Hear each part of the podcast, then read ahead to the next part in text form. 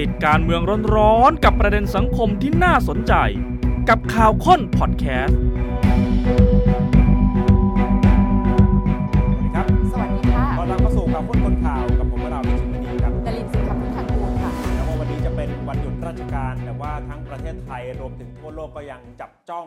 ไปที่สถานการณ์สงครามระหว่างอิสราเอลกับฮามาสนะครับแม้ว่านี่ผ่านเส้นตายที่อิสราเอลบอกว่าจะปฏิบัติการภาคพื้นดินมากว่า 1 สัปดาห์ ค่ะ แต่ดูเหมือนผู้เชี่ยวชาญหลายคนประเมินไม่ได้มีทิศทางบวกเลย หมายความว่าในท้ายที่สุดก็จะบุกภาคยัพื้นดินมีโอกาสอืมที่จะเกิดเหตุการณ์แบบนั้น ค่ะ แล้วอย่างที่หลายฝ่ายประเมินความเสี่ยงเอาไว้ ถ้าหากอิสราเอลบุกเข้าไปในพื้นที่ฉนวนกาซา มันจะกลายเป็นการเปิดแนวรบแนวอื่น ๆ ร่วมด้วยอืมและอาจจะลุกลามเป็นสงครามระหว่างประเทศหรือไม่ เราได้เห็นภาพมหาอำนาจขยับแล้ว สหรัฐขยับมานานแล้ว จีนเริ่มมีข่าวแล้วนะ เราจะทำยังไงดีเนี่ย จีนก็ส่งกองเรือรบเข้ามาใช่ในบค่ะริเวณนี้ด้วยเหมือนกันนะครับ รวมถึงคู่ขัดแย้งไม่ว่าจะเป็นกลุ่มฮิสบุลเลาะห์ซึ่งอืมก็มีอิหร่านอยู่เบื้องหลัง หรืออาจจะเป็นสงครามระดับกับประเทศเลบานอนแบบนี้ มันจะลุกลามบานปลายจากสงครามแค่อิสราเอลกับฮามาสอืมกลายเป็นในระดับภูมิภาค และถ้ามันชุนลมุนกันมาก ๆ คู่ขัดแย้งก็มีเยอะเนี่ยนะ มันจะกลายเป็น ระดับสงครามโลกครั้งที่ 3 หรือเปล่า วันนี้ข่าวค้นคนข่าวชวนวิเคราะห์กัน ข้อมูลตรงนี้ต้องเติมให้คุณผู้ชมนะคะ จัดให้ใน 2 ช่วงเต็ม ๆ เลยครับช่วงทีหนึ่1 และช่วงที่ 2 ค่ะคำถามยิงยาวมาถึงประเทศไทยเนี่ยแหละ โอเค เราบอกว่าเราไม่ใช่คู่ขัดแย้ง แต่ณตอนนี้ตัวประกันของเราอยู่ที่นั่นหลายสิบชีวิตนะคะครับและเราก็ยังไม่เห็นในสื่อทางการเลยว่าเขาให้ข่าวหมายถึงรัฐบาลไทยนี่แหละ ให้ข่าวความคืบหน้าถึงตัวประกันบอกแค่ว่าเป็นบวก เพียงแต่ว่าไม่ได้บอกรายละเอียดอะไรเลย ก็การ ช่วยเหลือตัวประกัน หรือการจะได้รับการปล่อยตัวเนี่ยส่วนหนึ่งมันก็ผูกกับเงื่อนไขของสงคราม ถ้าหากว่าการหยุดยิงยังเดินหน้าการยิงถล่มเข้าค่ะไปในกาซายังเดินหน้าอยู่ณขณะนี้เนี่ยการปล่อยตัวประกันก็ดูจะเป็นเรื่องยาก แต่อย่างน้อยๆ เราควรจะได้เห็นการข่าวสักหน่อยหนึ่งไหมครับว่าเราประสานไปทางไหนบ้างหรือยังไง หรือว่ามันเป็นความลับซะจนมองไม่เห็นเลย จะเกี่ยวข้องมากน้อยแค่ไหนอืมกับการที่ ประเทศไทยรับมือกับเรื่องนี้ถูกวิพากษ์วิจารณ์ในหลากหลายค่ะแง่มุมว่ายังไม่พร้อมหรือเปล่า แล้วยิ่งสงคราม ยิ่งสถานการณ์มันยิ่งบานปลาย ก็ยิ่งสะท้อนให้เห็นถึงความไม่พร้อมอืมเกี่ยวกับการบริหารภายในของเราเองค่ะ แน่นอนท่านนายกรัฐมนตรีให้ความสำคัญวันนี้ท่านก็ไปประชุมวันหยุดเนี่ยนะครับ เพื่อจะดูความคืบหน้าการช่วยเหลือตัวประกัน แต่ว่าในแง่ของการบริหารยังมีช่องว่างช่องโหว่อีกหลายตำแหน่ง ใช่ ยังมีความลักลั่นที่ข่าวค้นคนข่าวจะไล่เรียงให้ดู เพื่อสะท้อนว่ามันเกี่ยวข้องกับการรับมือเหตุการณ์นี้ด้วยหรือไม่ คุณผู้ชมลองนึกภาพว่าทุก ๆ ครั้งที่มีสงครามเกิดขึ้นนะคะ หน่วยงานไหนที่ควรจะเป็นแม่งานครับก็คือหน่วยงานทั้งหมดที่เกี่ยวข้องกับความมั่นคง หันมาดูประเทศไทย สงครามอยู่ไกลๆแต่หน่วยความมั่นคงของเรากลับไม่เต็มร้อย บางตำแหน่งทำไมมันว่างๆมันโวๆถ้าฝ่ายประจำ เลขาธิการสมชยังไม่มี ยังไม่มีนี่เกินครึ่งเดือนมาแล้วค่ะ ถ้าฝ่ายการเมืองอืมรองนายกที่กำกับดูแลความมั่นคงที่ทุกคนเข้าใจตรงกัน ยังเห็นไม่ชัดนั่นนะสิอาจจะมีรองนายกบางท่านค่ะที่กำกับดูแลหน่วยงานที่เกี่ยวข้องกับความมั่นคง แต่ไม่ใช่การได้รับมอบหมายเพื่อดูฝ่ายความมั่นคงจริง ๆ ไม่ได้บูรณาการแบบอ่าเบ็ดเสร็จเด็ดขาดค่ะในนามของรองนายกฝ่ายความมั่นคง ส่วนท่านนายกรัฐมนตรีท่าน ก็เดินสายอืมพูดคุยชักชวนนักลงทุนในทางธุรกิจ ก็อาจจะยังไม่ได้เห็นค่ะผู้ที่รับผิดชอบเพื่อบูรณาการข้อมูลตรงนี้ ทั้งทั้งที่สถานการณ์สงครามวันนี้ถ้าฟังจากที่นายกรัฐมนตรีไปประชุมศูนย์ประสานงานสถานการณ์ฉุกเฉินความไม่สงบ ในอิสราเอลและในกาซาจัดที่กระทรวงการต่างประเทศ คือเขาใช้เป็นวอลลุ่มที่นี่อยู่แล้วอืมแล้วนายกรัฐมนตรีไปประชุมช่วงบ่ายเนี่ยนะครับ ถอดความจากที่ท่านนายก พูดก็ชัดเจนว่าท่านยังกังวลใช่กับสถานการณ์สงคราม ท่านบอกว่าทางเราประชุมกันแล้วทุกฝ่าย ฝ่ายความมั่นคง ฝ่ายการทหาร ฝ่ายการต่างประเทศ ยืนยันถึงแม้ว่าข่าวเรื่องการถล่มจะเบาบางลงไป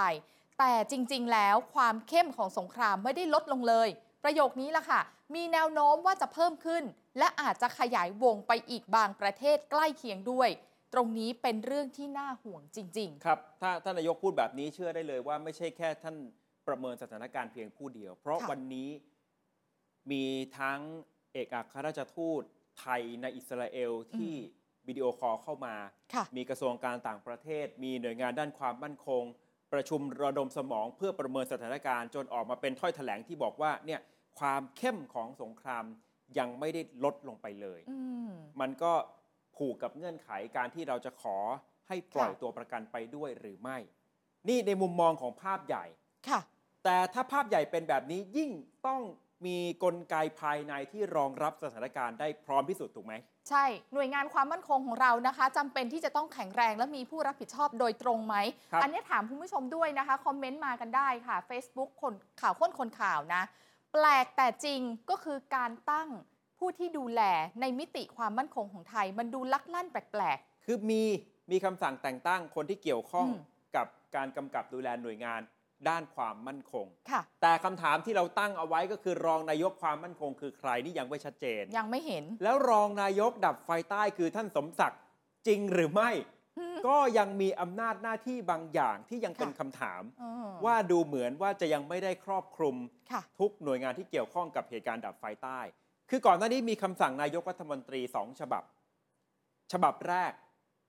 นายกเออรองนายกสมศักดิ์ ค่ะ กำกับดูแลศอ.บต. อ่า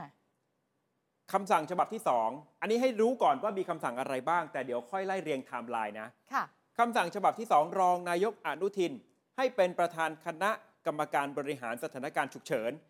หรือกบช ต่อไปเราจะเรียกว่ากบชนะคกณะบนี้ชนะเนี่ยทำหน้าที่สำคัญคือพิจารณาการต่ออายุ การขยายเวลา การเลือกพื้นที่ในการจะบังคับใช้พรกฉุกเฉิน ในพื้นที่ภาคใต้ คือบ้านเราเนี่ยพรกฉุกเฉินก็ใช้อยู่แค่ 3 จังหวัดชายแดนภาคใต้นั่นแหละ พื้ครันบที่เดียว มีคำสั่งสองฉบับค่ะนี้ เห็นไหม รองนายกสมศักดิ์อืมดูแลสอบต รองนายกอนุทินดูแลกบชทั้งทั้งๆที่สองหน่วยงานเนี้ยเกี่ยวข้องกับสถานการณ์ความไม่สงบใน 3 จังหวัดชายแดนภาคใต้ จริงๆอะต้องทำงานด้วยกันมาก ๆ เลยแต่อ้าวใช้คนสองคน ปรากฏว่าเกิดอ๋อความลักลั่น ความลักลั่นเกิดขึ้นดังนี้ค่ะ 18 กันยายนที่ผ่านมานะคะ ที่คอรมอมีมติให้คุณสมศักดิ์ คุณสมศักดิ์ที่ดูแลสอบตนะครับปรากฏว่าให้คุณสมศักดิ์ไปเป็นประธานประชุมกบช ประธานตัวจริงคือคุณอนุทิน แต่จริง ๆคำสั่งคุณอนุทินเนี่ยตามมาในภายหลังอืมแต่เดี๋ยวเล่าให้ฟังให้จบก่อนแล้วเดี๋ยวดูไทค่ะม์ไลน์จะเห็นชัด คุณสมศักดิ์เป็นผู้แทนรัฐบาลตอบกระทู้ถามสดในสภา คุณสมศักดิ์ตอบเองเลยนะคะ เรื่องทิศทางการแก้ไขปัญหาจังหวัดชายแดนภาคใต้ ก็ถ้าฟังแบบนี้ก็แปลว่า ณวันที่ 18 กันยายนเนี่ยค่ะคุณสมศักดิ์จากมติคอรมออืมได้รับมอบให้เป็นผู้แทนไปตอบกระทู้สดในสภา ใช่ และก็ให้เป็นประธานการประชุมกบชอืมแต่ว่าหลังจากนั้นกลับมีคำสั่งตั้งรองนายกอ่าอนุทินเป็นประธานกบชทำให้สภาความมั่นคงแห่งชาติหรือสอมชต้องทำหนังสือด่วนที่สุด ไปถึงสำนักเลขาธิการนายกรัฐมนตรี เพื่อให้สำนักเลขาธิการนายกรัฐมนตรีทำหนังสือถึงท่านนายกอีกทีครับ สมช เสนอว่าเรามาแก้ไขคำสั่งสำนักนายกกันไหม เปลี่ยนชื่อประธานกบชเถอะ ก็คือเปลี่ยนชื่อจากรองนายกอนุทิน ค่ะ เป็นรองนายกสมศักดิ์อืมนายกรัฐมนตรีเห็นชอบ ค่ะ แล้วก็ทำให้รองนายกสมศักดิ์เป็นประธานการประชุมกบช เมื่อสัปดาห์ที่แล้ว เห็นชอบต่อพรกฉุกเฉิน 3 เดือน เต็มแม็กซ์เลย 3 เดือน นี่คือที่มาที่ไป แต่ค่ะว่าเดี๋ยวพอดูเป็นไทม์ไลน์ลำดับเรื่องโดยเฉพาะเห็นวันที่ชัดๆเนี่ยค่ะมันก็เกิดคำถามว่ามันทำไมมาถึงเปลี่ยนไปเปลี่ยนมา เป็นความผิดพลาดในทางธุรการ อาจจะมองบทบาทหน้าที่ของแต่ละฝั่งแต่ละฝ่ายการแบ่งงานให้กับรองนายกเนี่ย มันทำไมมันถึงเกิดความลักลั่นแบบนี้ มันดูแปลกๆ เพราะว่ามีการสลับนั่นสลับนี่แล้วต้องมีการท้วงติงจากหน่วยงานที่เกี่ยวข้องแบบเนี้ยค่ะ อะ 11 กันยา ครับ นายกก่อนเลยแถลงนโยบายต่อสภาได้เป็นคณะคอรมอรัฐมนตรีตัวจริงเรียบร้อย หลังจากนั้นก็จะเริ่มแบ่งงานแล้ว แบ่งงาน 13 กันยายน ตอนนั้นเนี่ยยังไม่ได้มีรองนายกฝ่ายความมั่นคง ตอนนี้ก็ยังไม่มีเ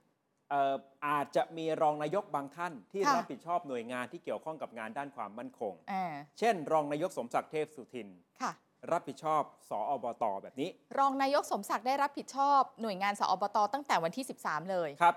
ถัดมา 18 กันยายนเหมือนที่เราเล่าให้ฟังเมื่อสักครู่อ๋อคอรมอเห็นชอบรองนายกสมศักดิ์ให้ท่านเป็นประธานการประชุมกบชค่ะ เพื่ออะไรจะได้พิจารณา ตอนแรกที่กบชประชุมเนี่ย ต่ออายุพรกฉุกเฉิน 1 เดือนจำได้ไหมจำได้เพราะว่าตอนนั้นน่ะเราเข้าใจว่าอ๋อนโยบายรัฐบาลชุดนี้เขาจะยกเลิกพรกฉุกเฉิน เห็นเขาต่อหนึ่งเดือนก็เผื่อว่าหมดหนึ่งเดือนแล้วเขาจะยกเลิกไปเลยไหมครับ วันนั้นรองนายกสมศักดิ์นั่งหัวโต๊ะพิจารณาเรื่องนี้โอแล้วเคต่อไป1เดือน จนกระทั่งเมื่อสักสสสัปดาห์สองสัปดาห์ที่แล้วอืมนั่งอีกครั้งหนึ่งต่ออายุ 3 เดือนค่ะ แต่ระหว่างทางมันมีเรื่องไงอืมอืม21 กันยายนรองนายกสมศักดิ์ได้รับมอบ ในฐานะผู้แทนรัฐบาลไปตอบกระทู้สดในสภา อ๋อ พอมานั่งเป็นประธานประชุมแล้วก็เลยไปตอบกระทู้ต่อ ครับ แต่ไทม์ไลน์ที่มันลักลั่นอยู่ตรงนี้ครับ พอค่ะวันที่ 3 ตุลาคม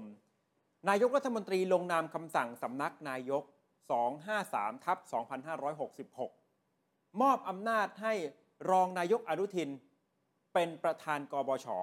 แต่แต่คุณสมศักดิ์ทำงานไปตั้งเยอะแล้วนะคะย้อนกลับมาสัปดาห์ที่แล้วท่านสมศักดิ์ท่านยังเป็นผู้แทนรัฐบาลไปตอบกระทู้สดในสภา ใช่แล้วก็ยังนั่งหัวโต๊ะประธานประชุมกบชอืมแต่สัปดาห์ถัดมา 3 ตุลาคม ลงนามในคำสั่งสำนักนายก ให้รองนายกอนุทินเป็นประธานกบช สุดท้ายสมชทนไม่ไหวค่ะ สภาความมั่นคงแห่งชาติทนไม่ไหวแล้ว ก็เลยทำหนังสือทักท้วงไป แล้วก็บอกว่าแก้ไขตัวประธานเถอะ ครับ เปลี่ยนประธานกบชได้ไหม นายกตอบกลับ หนังสือเดินทางไป 10 ตุลาได้เห็นชอบเปลี่ยนประธานกบชกลับไปเป็นคุณสมศักดิ์เพราะว่ามันมีผลต่อการประชุมกบชในรอบถัดไปวันที่อืม11 ตุลาคมค่ะที่จะต้องพิจารณาว่าตกลงเรื่องพรกฉุกเฉินเนี่ยจะเอาอย่างไร ครั้งที่แล้วท่านรองนายกสมศักดิ์นั่งหัวโต๊ะค่ะเพราะว่ายืดไปหนึ่งเดือนอืมแล้วเดี๋ยวพิจารณาใหม่ ปรากฏว่าวันที่ 11 ตุลาคมต่อ 3 เดือนแต่อาจจะมีปรับลด ในเชิงของพื้นที่ ค่ะ แต่เนี่ยครับมันเกิดอะไรขึ้นว่า 3 ตุลาคม มีคำสั่งสำนักนายกมอบอำนาจรองนายกอนุทิน เป็นประธานกบช อืมแล้วสบชจะต้องไปขอให้ท่านนายกแก้นั่นน่ะลงนามสิเห็นชอบคำสั่งใหม่อีกครั้งหนึ่งแต่ว่าจริง ๆ ถ้าตอนแรกนะ แอบคิดว่าถ้าได้ปรึกษากันก่อนน่ะ อืม ก็คงไม่ต้องมีหนังสือทักท้วงไหมอะ ก็นี่ยังเป็นปริศนาว่ามันเกิดความลักลั่นลักษณะนี้ได้อย่างไรเป ลี่ยนแปลงคำสั่งในรอบเวลาไม่ถึง 1 สัปดาห์เห็นไหมครับ ตั้งแต่ใช่ค่ะ3ตุลาคมถึง 10 ตุลาคมอืมแล้วก็อย่างไรกำหนดการที่จะประชุมกบชเนี่ยมันก็พอจะรับทราบล่วงหน้าอยู่แล้ว เพราะว่าตอนต่อพรกฉุกเฉินหนึ่งเดือนเนี่ยมันมีกำหนดว่ามันจะสิ้นสุดอ่าวันที่ 18มั้งถ้าผมจะไม่ผิดก็จะต้องมาประชุมกบชยังไงก็ต้องเจอก่กัอนนเพื่อพิจารณาว่าตกลงจะเอายังไง เพราะไม่งั้นค่ะเนี่ยวุ่นเลยนะอืมอืมถึงกำหนด วันสุดท้ายของค่ะ การบังคับใช้พรกฉุกเฉิน ก็ต้องต่ออายุกันล่วงหน้าแบบนี้ แม้แต่เรื่องการตั้งประธานกบชก็มีความวุ่นวายซ่อนอยู่ นี่เรื่องหนึ่ง อืม เรื่องถัดมาก็คือเห็นแบบนี้อ้าวแสดงว่าฮะ ท่านรองนายกสมศักดิ์จะเป็นรองนายกที่ดูแลเรื่องสถานการณ์ภาคใต้ ใช่ตัวสิ จริงต้กำองใช่กับสิ ดูแลทั้งสอบต ค่ะ และเป็นทั้งประธานกบช อย่าบอกว่าไม่จบนะ ไม่จบครับ เพราะว่าฮะบางหน่วยงานยังมีคำถามว่าค่ะท่านรองนายกสมศักดิ์กำกับดูแลด้วยตัวเองหรือไม่ เก็ตละสอบตกับกบชเนี่ยเข้าใจละ อย่างที่ไล่เรียงไทม์ไลน์ให้ฟังสอบค่ะตนี่ท่านได้รับการแบ่งงานตั้งแต่ ตั้งแต่ต้นแรก ๆ เลยค่ะนะครับกบชก็มีการเปลี่ยนแปลงคำสั่งอืมจากรองนายกอนุทินแล้ว แต่ว่าอีกหนึ่งหน่วยงานที่สำคัญเกี่ยวข้องกับการดับไฟใต้ กอรมนภาค 4 ส่วนหน้า นี่ใหญ่สุดเลยนะคะ ถือว่าเป็นเจ้าภาพใหญ่ นี่คือแม่งานเลยนะใช่คะ ครับ ในเรื่องของปัญหาไฟใต้นะคะเอ้าแล้วใครมันกำเกิดกับอะไรดูแลขึ้นคำถาม เพราะว่าอืม รองนายกสมศักดิ์ยังไม่ได้มีคำสั่งใช่ใด ๆ ที่กับไปกำกับดูแลกอรมนภาค 4 ส่วนหน้าด้วย ไม่เคยมีประกาศนะ ไม่มีประกาศ ใช่ไหม แต่ว่าที่แปลกกว่านั้น ฮะ คือมีค่ะ คำสั่งของรองนายกสมศักดิ์ค่ะ เมื่อวันที่ 12 ตุลาคม อืมแต่งตั้งที่ปรึกษาของรองนายก ก็คือที่ปรึกษาของตัวท่านเอง ใช่ครับ ที่ปรึกษาของจะเป็นตำแหน่งที่ไม่มีเงินเดือนนะ อ่า จะต่างกับคำว่าที่ปรึกษารองนายกอ๋อหรือที่ปรึกษาเอ่อนายกรัฐมนตรีอย่างนี้ ถ้ามีคำว่าของคือไม่มีเงินเดือนใช่ครับ แต่งตั้งที่ปรึกษาของรองนายก ค่ะ คนที่ได้รับการแต่งตั้งพลเอกประชาพัฒน์วัจนรัตน์ เจ้ากรมบอย อดีตเจ้ากรมพระธรรมนูญอืมในขณะที่ในทางราชการยังสงสัยอยู่ว่า ท่านรองนายกสมศักดิ์กำกับดูแล กอรมนภาคสี่ส่วนหน้าด้วยหรือไม่นะ ค่ะ แต่ในแวดวงวงใน เขาคุยกันไปแล้วว่าท่านที่ปรึกษาของรองนายกอืมจะมาช่วยดูแลสอบตแล้วก็กอรมนภาคสี่ส่วนหน้าอุ้ยพูดกันแล้วว่าอำนาจหน้าที่ของท่านเจ้ากรมบอยเนี่ย ค่ะท่านจะมาดูแลสองหน่วยงานนี้เอ่อแต่ว่าตัวเฮดคนสำคัญคือท่านรองนายกเนี่ยค่ะ ยังไม่รู้ว่าตกลงท่านจะดูแลกรมนภาคสี่ส่วนหน้าด้วยหรือเปล่า แต่ที่ปรึกษาของท่าน มีข่าวมา มีข่าวแล้วว่าจะดูแลหน่วยงานนี้อืมประหลาดจริง พูดถึงกรมนภาคสี่ส่วนหน้าค่ะเนี่ยต้องทำความเข้าใจว่าจริง ๆ นายกรัฐมนตรีเป็นผอรมนโดยตำแหน่งคือกองอำนวยการรักษาความมั่นคงภายในอืม เสร็จพอเรามีสถานการณ์ใน 3 จังหวัดชายแดนภาคใต้ เราก็ตั้งเป็นภาค 4 ส่วนหน้าเข้ามาอืมเพื่อรับผิดชอบกับสถานการณ์ตรงนั้นเลยเนี่ยนะครับ เหมือนกับค่ะที่เราเคยอาจจะเคยได้ยินแนวคิดเรื่องการตั้งคอรมอส่วนหน้าที่อ๋อ3จังหวัดชายแดนภาคใต้ แต่อันนี้ยังไม่เคยเกิดขึ้นจริงนะ มันจะได้ทันท่วงทีเวลาเกิดสถานการณ์สำหรันะบกบนภาค 4 ส่วนหน้าค่ะเนี่ยคือชัดเจน นายกเป็นผอรมนโดยตำแหน่งคือกองอำนวยการรักษาความมั่นคงภายในค่ะ หน่วยงานใหญ่อืมแต่พอมาเป็นหน่วยงานย่อยอย่างกอรมนภาค4ส่วนหน้า กฎหมายก็อาจจะไม่ได้เขียนไม่ได้แจ้งเอาไว้ชัด ไม่มีในกฎหมายไงว่าจะสามารถแบ่งงานเฉพาะส่วนเนี้ยกรมนภาคสี่ส่วนหน้าไปให้รองนายกได้ไหมครับแล้วยังไงอะคะคือหลังมัจานกมีนี้ทั้งปัญหาเรื่องโครงสร้างทางกฎหมาย ว่าตกลงใช่จะมอบได้ไหมค่ะเพราะท่านในฐานะผอรมนแต่อืมพอมันจะมีหน่วยงานย่อยขึ้นมา มอบได้หรือเปล่า เพื่อไปดูแลพื้นที่เนี่ย แต่ในวงการเขาพูดกันไปแล้วว่าท่านอืมที่ปรึกษาของท่านรองนายกสมศักดิ์จะไปดูแลเรื่องนี้ด้วย ก็ไม่เคยมีใครมาเคลียร์เรื่องนี้ให้มันชัดๆเหมือนกันนะ นี่สองเรื่องแล้วนะค่ะเมื่อสักครู่เห็นเอ่อบทบาทหน้าที่ของท่านรองนายกสมศักดิ์อืมกับการเป็นประธานกบชที่มันอืมลักลั่น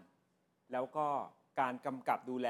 กอรมนภาค 4 ส่วนหน้า สองเรื่องนี้ยังไม่ครบทั้งหมดค่ะ เราไม่รู้แน่ชัดว่าสิ่งที่เกิดขึ้นเป็นความผิดพลาดทางธุรการหรือเปล่ากับการตั้งคนนี้ขึ้นมา แล้วเดี๋ยวก็สลับเปลี่ยนคน หรือว่าจริงๆเนี่ยเป็นความอ่อนด้อยของการบริหารครับตำแหน่งที่น่าสนใจตามมาอีกหลายตำแหน่ง แต่จริงๆแล้วถ้าย้อนกลับไปชุดใหญ่สุดเลยก็คือคณะรัฐมนตรีเนี่ยยังไม่ครบ ขาดอีกสองคนจำได้ใช่ไหมตออันนใกนี้ก็ล้ๆจะประหลาดมาก ในระหว่างการพิจารณาคุณสมบัติเนี่ยตัดชื่อออกไปสองคนอืมในอดีตรัฐบาลอื่นๆเนี่ยส่วนใหญ่เขาตั้งเต็ม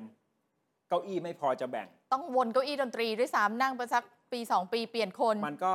ฟังดูอาจจะเอ่อย้อนหรือขัดแย้งกับสิ่งที่พรรคเพื่อไทยบอกอยากจะทำงาน ใช่ค่ะ แต่ว่ายังขาดอยู่สองคนน่าคืมัอนคุณจะกี่ตำแหน่งก็ได้ เติมได้อีก2คน แต่ว่า ในจำนวนคนเนี่ยไม่เกิน 36 คน ถ้ายิ่งมีคนมาช่วยงานเยอะๆยิ่งเป็นคนเก่งคนเชี่ยวชาญมีความสามารถมันไม่ดีกว่าเหรอ ก็เป็นคำถามจะด้วยเหตุผลทางการเมืองด้วยเหตุผลอะไรที่อืมยังไม่เอ่อแต่งตั้งอีก 2ตำแหน่งนี้ค่ะนะครับแต่อันนี้แฟร์ๆนะยุครัฐบาลลุงตู่ก็มีช่วงที่ขาด 2ตำแหน่งนานๆเหมือนกัน ตอนที่ปลดออกใช่ใช่ไหมไม่ใช่ว่าแหมอ่าขาดไม่ได้เลย ต้องเต็มตลอดนะค่ะมันก็มีจังหวะให้รัฐบาลแต่ละชุดถูกวิพากษ์วิจารณ์อ่ว่าที่ว่างไว้เนี่ยด้วยเหตุผลอะไร นี่ว่างที่หนึ่งค่ะว่างที่สองณขณะนี้ยังไม่แต่งตั้งเลขาธิการสมช นี่คือเว็บไซต์สมชค่ะ เป็นเดิมโครงสร้าง ก่อนเดือนตุลาคมค่ะพลเอกสมศักดิ์รุ่งสีตาอดีตเลขาธิการสมช ท่านเกษียณอายุราชการไปแล้วแล้วก็ยังไม่มีใครมาแทนค่ะ ก็ยังนี่โหวคืออยู่ค่ะ ภาพจากเว็บไซต์ของสมชอืมข่าวว่าอาจจะเป็น เขาเรียกกันท่านรองฉัด รองฉัดเป็นอาวุโสอันดับหนึ่ง คุณฉัดชัยบางชวด รองเลขาธิการสมช ค่ะ แล้วณขณะนี้รองฉัดเนี่ยก็ทำงานเอ่อวุ่นราวกับว่าท่านเป็นเลขาธิการสมชอะเอาก็งานเยอะจริงๆอะงานสมช ต้องดูแลความมั่นคงเยอะมากเลยนะคะ ณตอนนี้วิกฤตความมั่นคงรุมเร้าค่ะครับสงครามหลายด้านเลย รัสเซียยูเครนฮามาสอิสราเอล การเผชิญหน้าทะเลจีนใต้ วิกฤตภูมิรัฐศาสตร์ อืมควรจะมีหัวตัวจริงได้แล้วไหม ก็เอ่อหน่วยงานอย่างสมชเนี่ยถือว่าเป็นหน่วยงานที่บูรณาการทุกค่ะ หน่วยที่เกี่ยวกับความมั่นคงต้องมารวม อืม กันอยู่ตรงนี้เนี่ยนะครับ แต่ยังไม่มีเลขาธิการสมช จะด้วยเหตุผลทางการเมืองไหม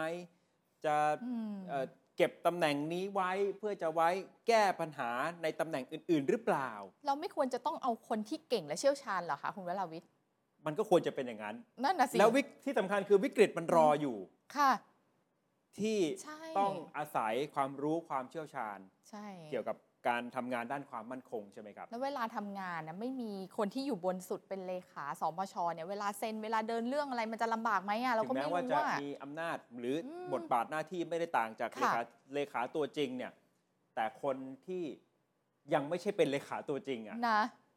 วิธีการตัดสินค่ะใจท่านก็อาจจะไม่เต็มไม้เต็มมือเท่าไหร่อืม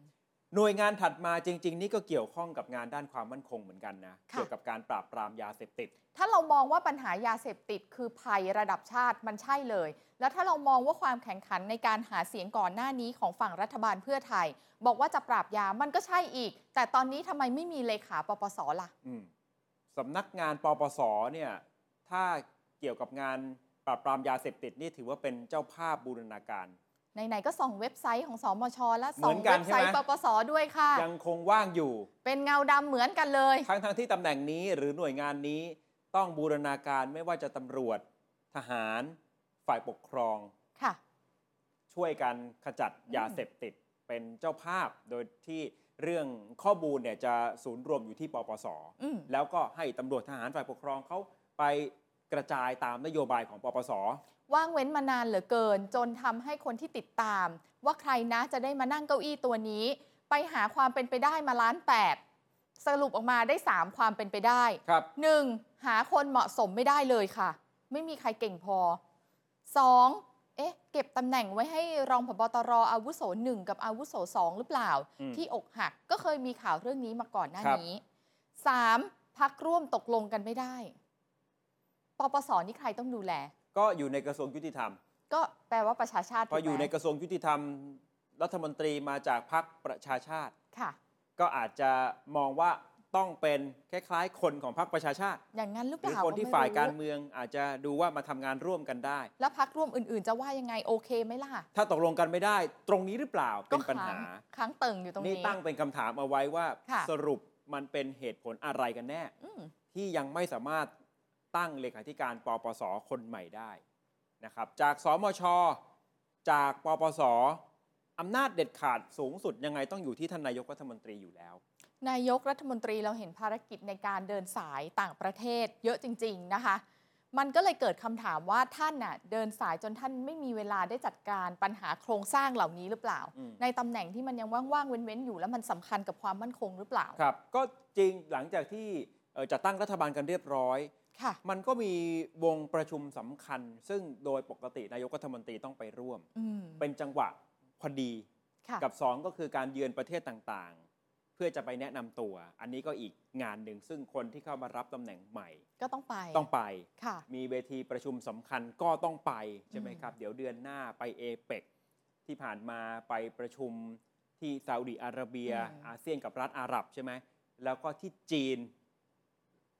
เหมือนเป็นไฟล์บังคับอะแต่พอมันมามีงานที่ค้างๆอยู่ที่รออยู่ ใช่ แถมในแง่ของโครงสร้าง ค่ะ ยังว่างเว้นในตำแหน่งสำคัญทำให้มันไปกระทบกับใช่การจัดสรรเวลาเพื่อไปดูรายละเอียดเรื่องงานโครงสร้างหรือเปล่า คือทุกอย่างมันเหมือนคอขวดที่รอท่านนายกมาจัดการ แล้วพอเราเจอประเด็นช่วยเหลือตัวประกัน มันก็ยิ่งหนักไปอีกไงเพราะว่าด้านหนึ่งท่านนายกท่านโดดเด่นเรื่องเดินสายเอ่อพูดคุยในเชิงธุรกิจค่ะ อยู่แล้วใช่ไหมครับ แต่พอเนี่ยพอเป็นงานที่เกี่ยวข้องกับความมั่นคงเนี่ยบทบาทในแง่นี้อาจจะยังไม่ได้เห็นเด่นชัดเท่าไหร่ หลายฝ่ายสะท้อนมาเป็นเสียงวิพากษ์วิจารณ์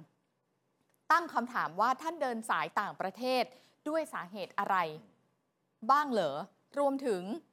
มันจะเป็นไปได้ไหมที่มันมีนัยยะในเรื่องอื่นซ่อนอยู่ เช่น ต้องการจะหลบเลี่ยงอะไรไหมครับ บางคนก็มองไปถึงนายใหญ่ชั้น 14อะค่ะ เขาอยากจะกลับบ้าน แล้วสมพอมีประเด็นร้อนอืมๆที่จะต้องตั้งคำถามกับผู้นำประเทศ ถ้าเขาได้กลับบ้านในจังหวะนั้น ท่านนายกก็ไม่อยู่ ท่านนายกอืมจริง ๆ ก็สามารถที่จะประมาณว่าเอ้ยไม่รู้ไม่เห็นเลยเกิดอะไรขึ้น แต่ถ้านายใหญ่ได้กลับบ้านจริง ๆ คือไปนอนที่บ้านตัวเองอะนะเขาก็ว่ากันว่านายใหญ่เนี่ยแหละ จะเป็นบุคคลที่มีบทบาทมากกว่าใครอืมๆมากกว่านายกด้วยไหม ที่จริงยังไม่ต้องพูดถึงวันที่กลับบ้านอะแค่อืมมีภาพหลุดออกมาค่ะแค่ที่ผู้คนเขานับ วันและเวลาในการอยู่ที่อืมโรงพยาบาลตำรวจยาวนานแล้วเนี่ยมันก็เป็นแรงกดดันอยู่เรื่อยๆอืมไปถึงรัฐบาลใช่ไหมเอาละค่ะอาจจะตอบได้ว่าเป็นเรื่องของเออกรมราชทัณฑ์คุยกับแพทย์ใหญ่โรงพยาบาลตำรวจเนี่ยแต่อย่างไรคนก็มองหนีไม่พ้นที่จะเชื่อมโยงมากับจุดยืนของรัฐบาลเกี่ยวกับเรื่องนี้ ใช่ หลาย ๆ ครั้งอืมนายกรัฐมนตรีอาจจะไม่ได้อยู่รับกับสถานการณ์ค่ะแต่เราก็เห็นอะท่านก็มีคลิป ให้สัมภาษณ์กับสื่อที่อาจจะติดตามไปด้วย หรืออาจจะฝ่ายที่ทำสื่อของรัฐบาลที่ตามไปด้วยเนี่ยส่งกลับมาอืมแต่มันก็อาจจะไม่เหมือนกับการมารับท่านอยู่คำถามประจำอะใช่ไหมครับอืมรับกับสถานการณ์ร้อนๆที่เกิดขึ้นค่ะภายในประเทศ ในจังหวะที่ท่านไม่อยู่ในประเทศอืมทั้งหมดนี้ที่เราชี้ให้เห็นว่ามันจะเกี่ยวข้องกับการรับมือกับสถานการณ์สงครามนี้ด้วยหรือไม่ใช่ถ้ามีมันจะดีกว่านี้ไหมอืมถ้าในเชิงโครงสร้าง มันสามารถจัดการได้รับความเอ่อพร้อมที่จะรับความเสี่ยง คือพอเรายังเห็นช่องโหว่อยู่เราก็นำเสนอไป เพราะว่าก็มีเสียงวิพากษ์วิจารณ์มาถึงรัฐบาลจริง ๆ นั่นแหละครับ เพราะว่าถ้าย้อนกลับมาที่การประชุมศูนย์ประสานงานสถานการณ์ฉุกเฉินความไม่สงบในอิสราเอลและกาซาที่กระทรวงการต่างประเทศค่ะท่านนายกนั่งฟังข้อมูลจากส่วนราชการเองเนี่ยท่านก็เห็นถึงความน่ากังวลอืมแล้วก็พยายามจะทำให้แรงงานไทย กลับบ้านค่ะเอาเรื่องแรกก่อน เรื่องการช่วยเหลือตัวประกัน ท่านบอกดำเนินการทุกช่องทางแล้ว เพียงแต่ว่าไม่ขอลงในรายละเอียดก็แล้วกัน เพราะเป็นเรื่องของความมั่นคงค่ะ ส่วนตัวท่านก็ใช้ทุกช่องทางตั้งแต่สัปดาห์ที่แล้ว ท่านก็ให้สัมภาษณ์มาจากที่ซาอุดีอาระเบียแล้วใช่ไหมครับว่าไปต่างประเทศเนี่ยได้ไปเจอกับผู้นำหลากหลาย กษัตริย์ของประเทศโอมานของบรูไนมกุฎราชกุมารของซาอุดีอาระเบีย ท่านฝากขอความช่วยเหลือไปอืมทุกคนที่คิดว่าพอจะมีบทบาทที่จะช่วยได้ เชื่อแหละว่าท่านทำแน่ ๆ นะคะสามก็คือย้ำว่าทุกประเทศทราบดีว่าไทยไม่ได้เป็นคู่ขัดแย้ง แต่เรากลับมีความสูญเสียจำนวนมากนะคะ แล้วที่สำคัญก็คือเรายังไม่ทราบชะตากรรมของเราบรรดาตัวประกันเลย ครับนี่คือในมุมที่เป็นค่ะข้อมูลจากเอ่อท่านนายกไปประชุมอืมแล้วก็สื่อสารออกมาว่าสิ่งที่ทำอยู่ในขณะนี้ แต่ว่าข้อมูลถัดไปอันนี้เป็นข้อมูลที่ข่าวค้นคนข่าวได้รับทราบข้อมูลเชิงลึกมา ว่าจริงๆ มีเจ้าหน้าที่ระดับสูงของไทย เดินทางไปเจรจาพยายามจะประสานช่วยตัวประกันอืมแต่ข้อมูลนี้ไม่ขอเปิดเผยว่าไปเจรจาเนี่ยไปพูดคุยกับใครกันแน่ค่ะ เดี๋ยวจะขยายความเรื่องแผนการเป็นอย่างไร เรายังมีช่องว่างช่องโหว่ตรงไหน รัฐบาลอาจจะยังไม่บอกเพราะมันอาจจะเป็นเรื่องที่อ่อนไหวก็ได้ เขาครับอาจจะค่อยๆ เติมข้อมูลก็ได้นะคะ จากทั้งหมดที่เราเห็นเนี่ยเราแทบไม่ได้เห็นรายละเอียดในเชิงลึก ซึ่งก็ต้องพยายามเข้าใจนะ ว่ามันเป็นเรื่องอ่อนไหวนะคะ ปรากฏว่ามีคำถามจากคนไทยที่เขาจับจ้องมองการทำงานในการช่วยเหลือตัวประกันอยู่ คณะกรรมการกาชาติสากลส่งสัญญาณมาแล้ว อดีตทูตทหารเคยประจำการในต่างประเทศหลายประเทศนะคะ และอดีตสื่อมวลชนไทยที่เคยเดินทางไปรายงานข่าวที่อิสราเอลเขาตั้งคำถามแบบนี้ถึงรัฐบาลไทย จริง ๆคำถามเหล่านี้ข่าวค้นคนข่าวเคยอืมเอ่อรวบรวมแล้วก็สรุปตั้งแต่ค่ะสัปดาห์ก่อนหน้านี้แล้ว ใช่ แต่คำถามก็คือว่าข้อมูลเหล่านี้ได้เข้าไปถึงทีมทำงานอืมของรัฐบาลหรือไม่ เพค่ะราะรัฐบาลพยายามจะสื่อสารว่าคนไทยไม่ใช่คู่ขัดแย้ง ถ้าอย่างนั้นมันจะอาจจะ มีผลต่อการมองสถานการณ์หรือเปล่า ค่ะ อย่างแรกก็คือที่เราย้ำตั้งแต่สัปดาห์ที่แล้วว่า รัฐบาลไทยอาจจะยังมองตัวเองต่างจากที่ฮามาสมองคนไทย ข้อมูลที่เราเปิดไปฮามาสเขาเรียกคนไทยไม่ได้เรียกตัวประกันนะครับ เขาเรียกเฉลยศึก เขาเรียกว่าเฉลยศึก แต่รัฐบาลพยายามจะบอกว่าเราไม่ใช่คู่ขัดแย้ง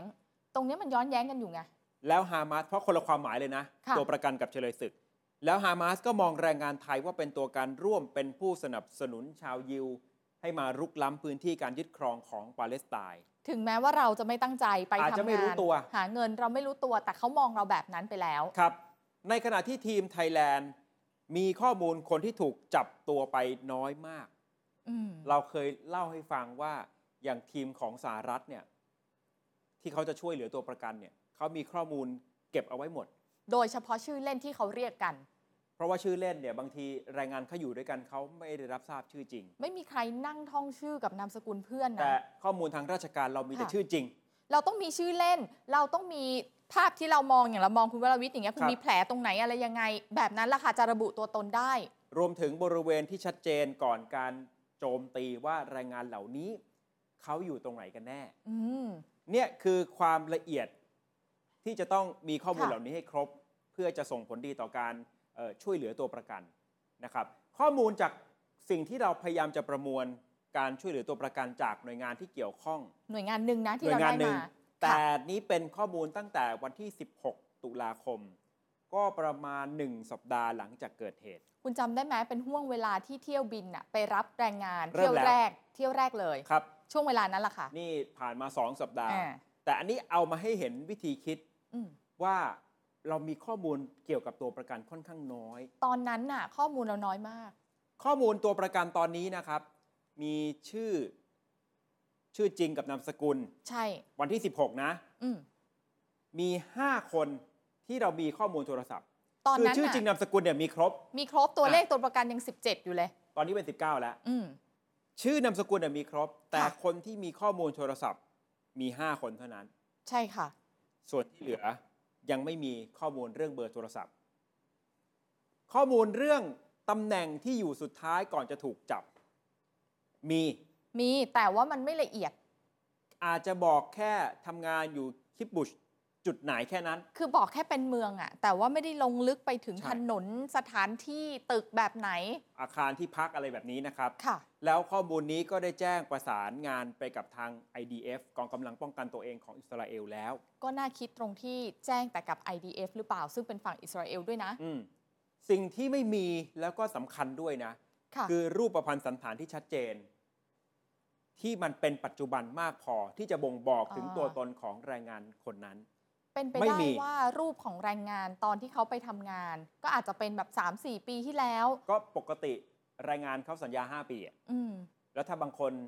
จบ 5 ปีแล้วไม่กลับ ก็มีอืมคนที่อยู่ต่ออย่างผิดกฎหมายนี่ก็มีโอ้โหแต่ข้อมูลเหล่านี้มันอาจจะไม่อัปเดตอืมอืมใช่ไหมครับ ก็การประสานงานหน่วยงานอื่นนอกจาก IDF นี่ก็ไม่มีด้วยอ๋อเพราะฉะนั้นคุยแต่กับทาง IDF ณขณะนี้ที่เราอาจจะเห็นเอ่อค่ะ บางฝ่ายพยายามจะไปคุยกับตัวแทนฮามาสที่อิหร่าน มันก็อาจจะยังไม่ได้เป็นการพูดคุยอย่างเป็นทางการในระดับของรัฐบาลแต่อันนี้ต้องให้ความเป็นธรรมนิดนึงว่าข้อมูลของเราอะคือก่อน 16 ตุลาครับเพื่อให้คุณผู้ชมได้เห็นนะคะ ว่ากระบวนการของการประสานเพื่อช่วยเหลือตัวประกันเนี่ยไปถึงไหน หลังจาก 16 แล้วอาจจะมีอะไรเข้าอาจมาจะเติมีมมาก็กได้ขึ้นใช่นะแต่จะเห็นว่าตั้งแต่สัปดาห์ที่แล้วยังค่อนค่ะข้างระบุ ตัวตนของแรงงานท่านนั้นเพื่อจะหาคือชื่อนามสกุลน่ะมี ใช่ แต่ถ้าจะหาให้เจอเพื่ออมไปบอกหน่วยงานที่เกี่ยวข้องหน้างานอย่าง IDF เนี่ย โอ้มันก็ยังดูเอ่อว่างเปล่าอยู่พอสก็มยังควร ยากเลยอะนะครับ อืมนายกรัฐมนตรีวันนี้ถึงกับยอมรับว่ามีปัญหาใหม่ที่แรงงานเปลี่ยนใจไม่กลับไทย เหตุผลเพราะว่านายจ้าง เดิมเขาจะจ่ายเงินค่าจ้าง งวดสุดท้ายเนี่ยสิ้นเดือนนี้ เขาต้องจ่ายช่วงสิ้นเดือนตามปกติ กลายเป็นว่าเลื่อนการจ่ายค่าจ้างวันที่ 10 พฤศจิกายน บวกไปอีก 10 วัน ไกลนะ จึงได้สั่งการให้ทั้งรัฐมนตรีแรงงานรัฐมนตรีพิพัฒน์ค่ะรัฐมนตรีเกษตร ผู้กองธรรมนัฐหาทางจูงใจให้แรงงานไทยกลับมา ถึงขั้นให้สัมภาษณ์แล้วก็อ้อนวอนญาติพี่น้องอะไปบอกญาติของตัวเองกลับมาเถอะเพท่านราะนายไม่กบอก ไม่รู้จะเกิดอะไรขึ้นในห่วงเวลาไม่นี้ ไม่คุ้มเลย อืม ถ้ามีใครตัดสินใจไม่กลับไทยค่ะ เพียงเพราะรอเวลา เลื่อนการจ่ายค่าจ้าง ใช่ 10 พฤศจิกายนแล้วค่อยอืมกลับ ถ้าระหว่างนั้น มันเกิดการโจมตีทางภาคพื้นดิน ถนนหนทางอืม เอ่อสัญจรต่อไม่ได้ขนส่งแรงงานไม่ได้เนี่ยมันไม่คุ้ม วันนี้ค่ะท่านพูดจี้จุดตรงนี้เลยนะครับว่า คือใช่ อย่าให้เรื่องรายได้ค่าตอบแทนมันสำคัญกว่าชีวิตความปลอดภัยของคุณก็แล้วกัน ใช่ค่ะ แต่อัปเดตล่าสุดมีสัญญาณบวกเล็กๆ เกี่ยวกับการพยายามจะไปคุยกับกาตาร์ให้ช่วยเจรจา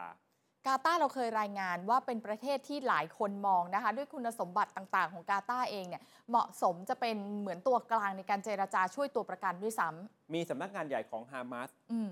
อยู่ที่กาตาร์ด้วย ถ้าทำได้มันก็จะลดความร้อนแรงของครับ สงครามไม่ให้มันขยายตัว ซึ่งจริง ๆ แล้วเนี่ยทางไทย ถ้าเรามองจากทางรัฐบาลสายตรงไปถึงฮามาสเลยอาจจะไม่ถึงนะคะ แต่จะมีกาตาร์แล้วก็มีอีกทางที่ประธานสภาที่เขาต่อสายไปเรื่อยๆ แล้วจนถึงได้อะ ครับ อาจารย์มนออืมก็พยายามจะคุยกับผู้นำมุสลิมชีอะค่ะ แบบเนี้ยแต่ก็อย่างที่บอกไงบางทีก็อาจจะยังไม่ได้เป็นภาพ หรือว่าเป็นตัวแทนของรัฐบาล อืม อาจจะเป็นความพยายามประสาน